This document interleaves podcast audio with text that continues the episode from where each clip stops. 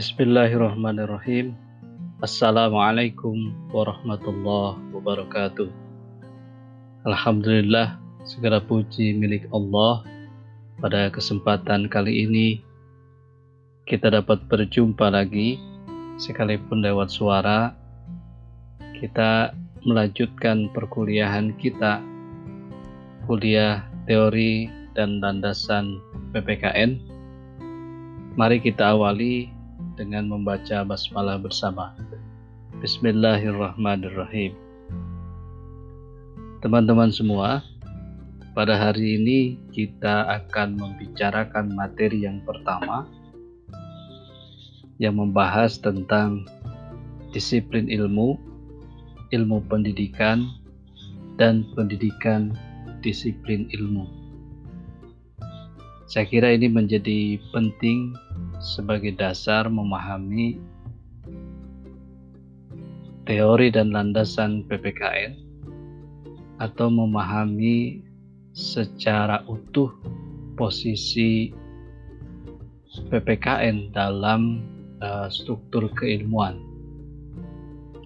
Kita memulai dari atau ada tiga tiga bahasan pada materi tentang ilmu ilmu pendidikan dan pendidikan disiplin ilmu ini yaitu yang pertama adalah disiplin ilmu kemudian yang kedua ilmu pendidikan dan yang ketiga pendidikan disiplin ilmu Nah, pada pertemuan kali ini kita baru membahas bagian yang pertama yaitu tentang disiplin ilmu.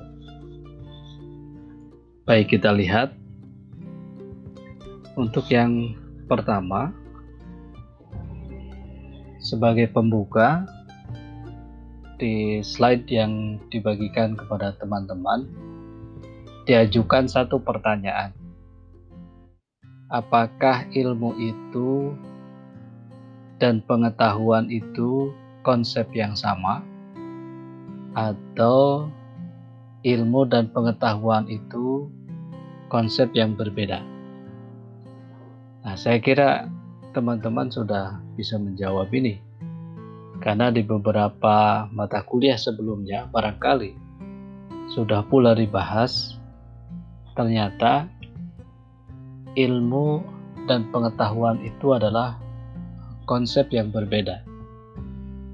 Sekalipun demikian, ilmu dan pengetahuan ternyata tidak bisa dipisahkan.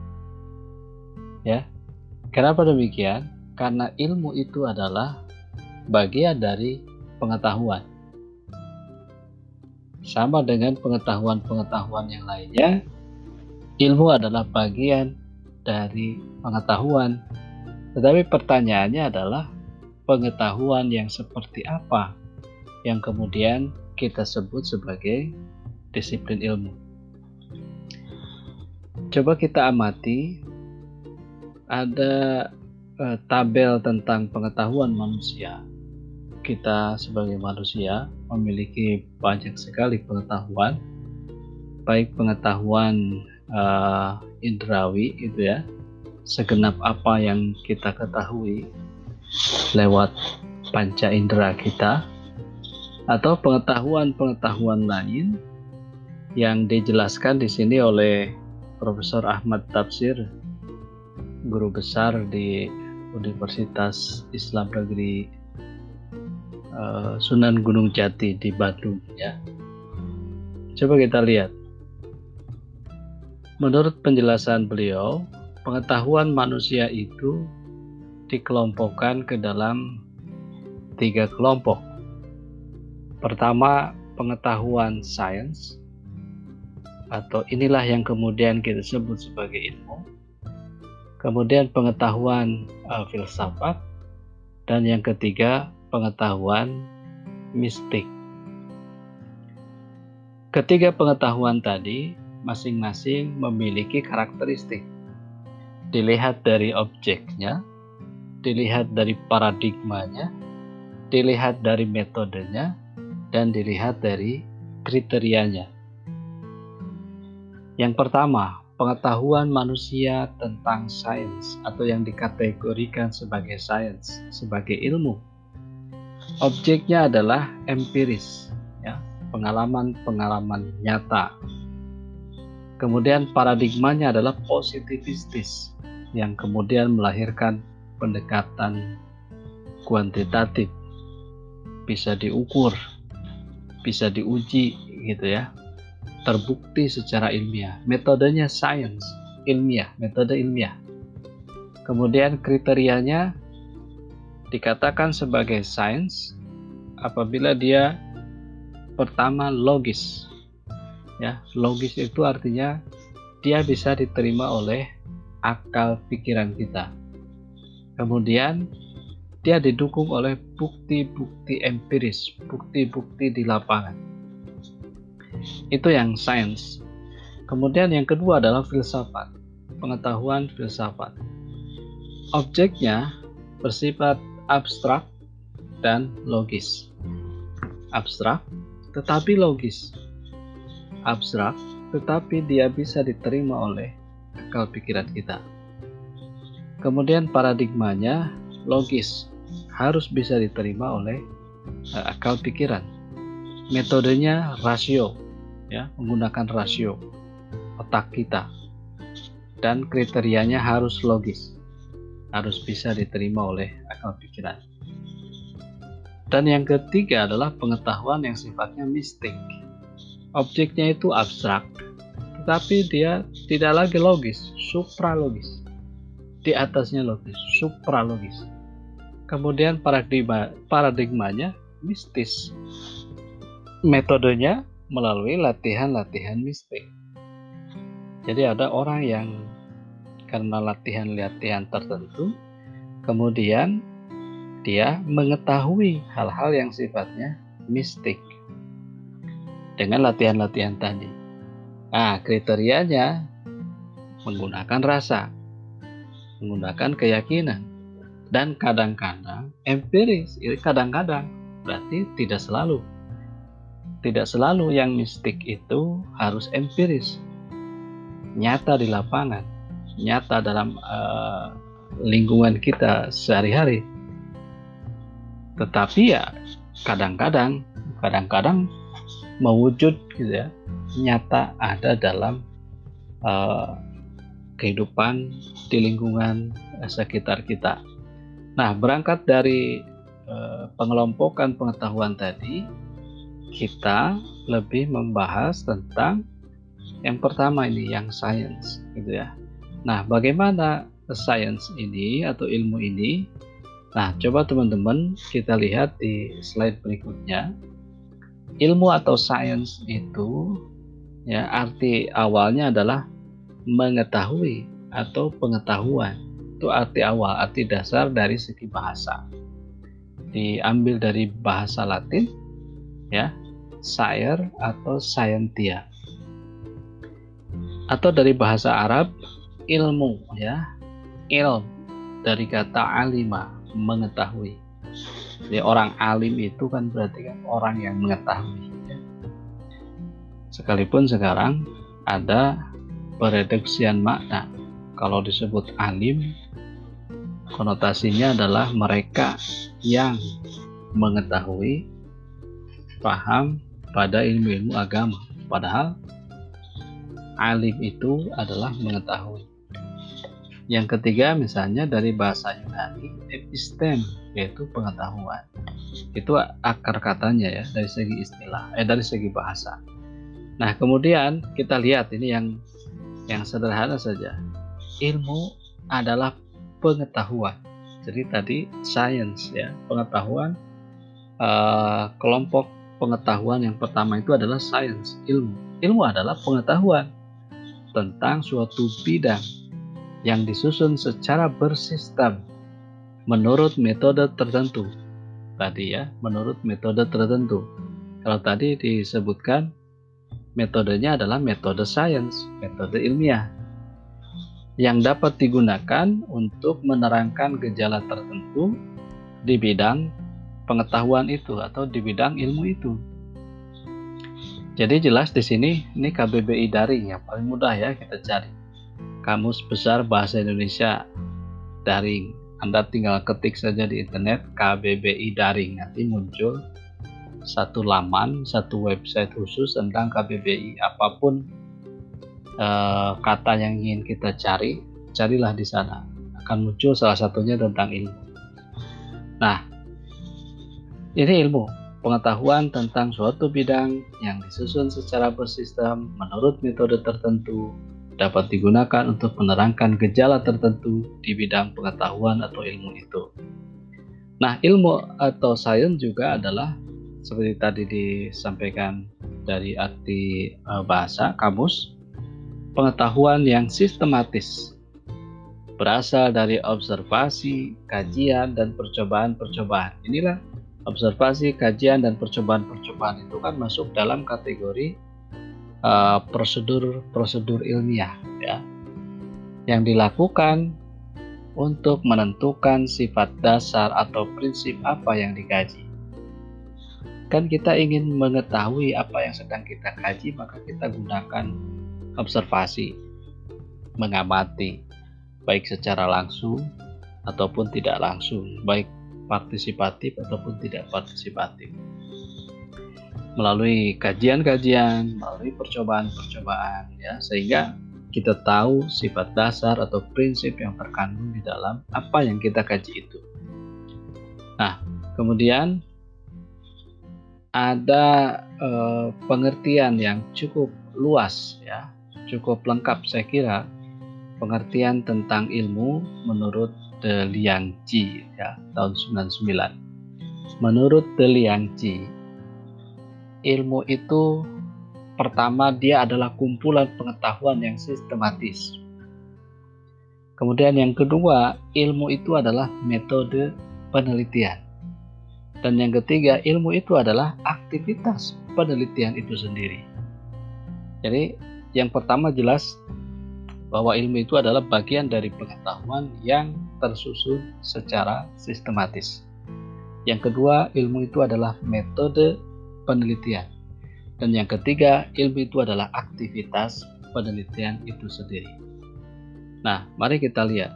Yang pertama tadi, ilmu dipandang sebagai kumpulan pengetahuan yang sistematis, ya. Uh, pengertian pertama ini menekankan bahwa ilmu itu pengetahuan yang sistematis, berbeda dengan tadi pengetahuan bisnis, atau pengetahuan filsafat karena objeknya berbeda, paradigmanya berbeda, metodenya juga berbeda. Nah, kemudian yang kedua, ilmu sebagai metode penelitian. Ilmu adalah suatu metode pendekatan terhadap seluruh dunia pengalaman, yakni dunia yang dapat terkena pengalaman oleh manusia. Jadi suatu suatu metode, metode penelitian, metode pendekatan terhadap seluruh dunia pengalaman kita ingin mendapatkan pemahaman apa, pengetahuan apa, atau ilmu tentang apa yang terkena oleh pengalaman kita ya sebagai manusia dapat dirasakan oleh panca indera kita. Itulah ilmu ya, suatu metode penelitian. Nah kemudian kata Del uh, dengan mengutip beberapa pendapat yang lain, Ilmu itu pada dasarnya adalah suatu metode untuk menangani masalah-masalah. Ya. Mengutip pendapat yang lain, Harold Titus misalnya, ilmu adalah suatu metode guna memperoleh pengetahuan yang objektif dan dapat diperiksa kebenarannya. Objektif ya, pengetahuan yang objektif, bukan pengetahuan yang subjektif tetapi pengetahuan yang objektif yang dapat diperiksa kebenarannya. Nah, kemudian yang ketiga, ilmu itu adalah proses yang membuat pengetahuan. Dari ilmu itu, aktivitas dilakukan sehingga muncul pengetahuan baru. Itu itu uh, pengertian atau penjelasan untuk bagian yang Ketiga, ilmu adalah sebuah proses uh, aktivitas penelitian yang menghasilkan pengetahuan baru. Karena hasil-hasil dari ilmu itu kan pengetahuan. ya pengetahuan yang sistematis yang kemudian kita sebut sebagai ilmu. Baik, selanjutnya penjelasan lain tentang ilmu sebagai proses aktivitas penelitian misalkan dikemukakan oleh John Warfield. Tetapi ilmu juga dipandang sebagai proses. Pandangan proses ini paling bertalian dengan suatu perhatian terhadap penyelidikan. Karena penyelidikan adalah suatu bagian besar dari ilmu sebagai suatu proses. Jadi isi dari uh, ilmu itu, disiplin ilmu itu kan aktivitas eh, prosedur-prosedur uh, uh, apa namanya mencari kebenaran, prosedur-prosedur untuk menyelidiki secara uh, objektif. Prosedur itu adalah prosedur-prosedur ilmiah, gitu ya. Nah kemudian ilmu juga dapat dipandang sebagai keseluruhan pengetahuan kita dewasa ini atau sebagai suatu aktivitas penelitian atau sebagai suatu metode untuk memperoleh pengetahuan. Ini merangkum semua ini. Sama dengan yang dikemukakan oleh uh, De Liangji. Jadi Ladrier ini juga menjelaskan bahwa ilmu keseluruhan pengetahuan kita dewasa ini suatu aktivitas penelitian dan suatu metode untuk memperoleh pengetahuan. Oke, teman-teman, Kenapa penjelasan tentang ilmu ini menjadi penting? Karena kita akan membahas bahwa ada ilmu, kita mengenal nih, ada ilmu-ilmu murni, kemudian ada ilmu-ilmu kependidikan atau ilmu-ilmu pendidikan, dan ada pendidikan disiplin ilmu. Ini yang menarik nih. Ya, nanti kita akan lihat di mana posisi PPKN. Apakah di ilmu-ilmu murni seperti yang tadi yang dihasilkan melalui proses-proses prosedur-prosedur ilmiah ya untuk mengkaji eh, pengetahuan yang ada dalam eh, bidang tertentu itu atau apakah PPKN bagian dari ilmu pendidikan seni mendidik ya pedagogik atau bagian dari pendidikan disiplin ilmu ya. Nah, kita bicara tentang disiplin ilmu ya. Disiplin ilmu itu artinya ilmu-ilmu yang dipelajari di tingkatan uh, universitas gitu ya, dikembangkan, dikaji oleh para ahli sehingga ada ahlinya, ahli khusus dalam bidang tertentu. Misalkan uh, ilmu matematika ya Berarti ada yang ahli dalam bidang matematika, ada komunitas akademik bidang matematika, ada ilmu-ilmu matematika, ada teori-teori matematika, dan seterusnya. Dia kokoh menjadi sebuah disiplin ilmu jika memenuhi beberapa syarat, yaitu dia memiliki tubuh pengetahuan atau body of knowledge istilah lainnya, atau juga sering disebut struktur pengetahuan, structure of knowledge, atau struktur tubuh pengetahuan, structure of body of knowledge.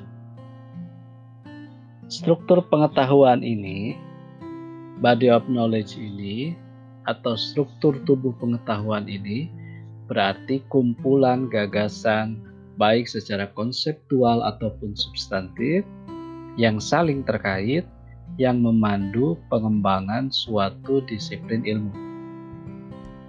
Jadi, sebuah disiplin ilmu, sebuah ilmu, dia bisa terus berkembang jika terdapat di dalamnya kumpulan gagasan secara konseptual atau substantif yang saling terkait. Siapa yang mengembangkan gagasan konseptual dan substantif itu tiada lain adalah komunitas dari ilmu itu sendiri yang biasanya kita kenal dengan komunitas akademik atau uh, community of scholar. Ada community of scholar matematika, ada community of scholar uh, fisika, ada community of scholar uh, biologi misalnya. Nah, pertanyaannya adalah adakah community of scholar uh, PPKN misalnya? Jawaban kita tentu harusnya ada. Itu. Harusnya ada. Dan apakah benar ada nanti kita cek ya di bagian penjelasan tentang uh, pendidikan disiplin ilmu dan uh, eh, PPKN. Jadi itu uh, disiplin ilmu. Apa contoh disiplin ilmu di kita di kampus kita ada program studi murni. Ya, program-program studi murni itu disiplin ilmu. Misal yang ada di Fakultas Sains dan Teknologi Terapan. Uh, program studi fisika itu ilmu murni, program studi matematika ilmu murni, program studi uh, biologi itu ilmu murni, program studi farmasi program studi psikologi, program studi macam-macam ya, yang dia ilmu murni. Tetapi ada juga program studi yang uh, dia menghasilkan atau melahirkan meluluskan calon-calon guru.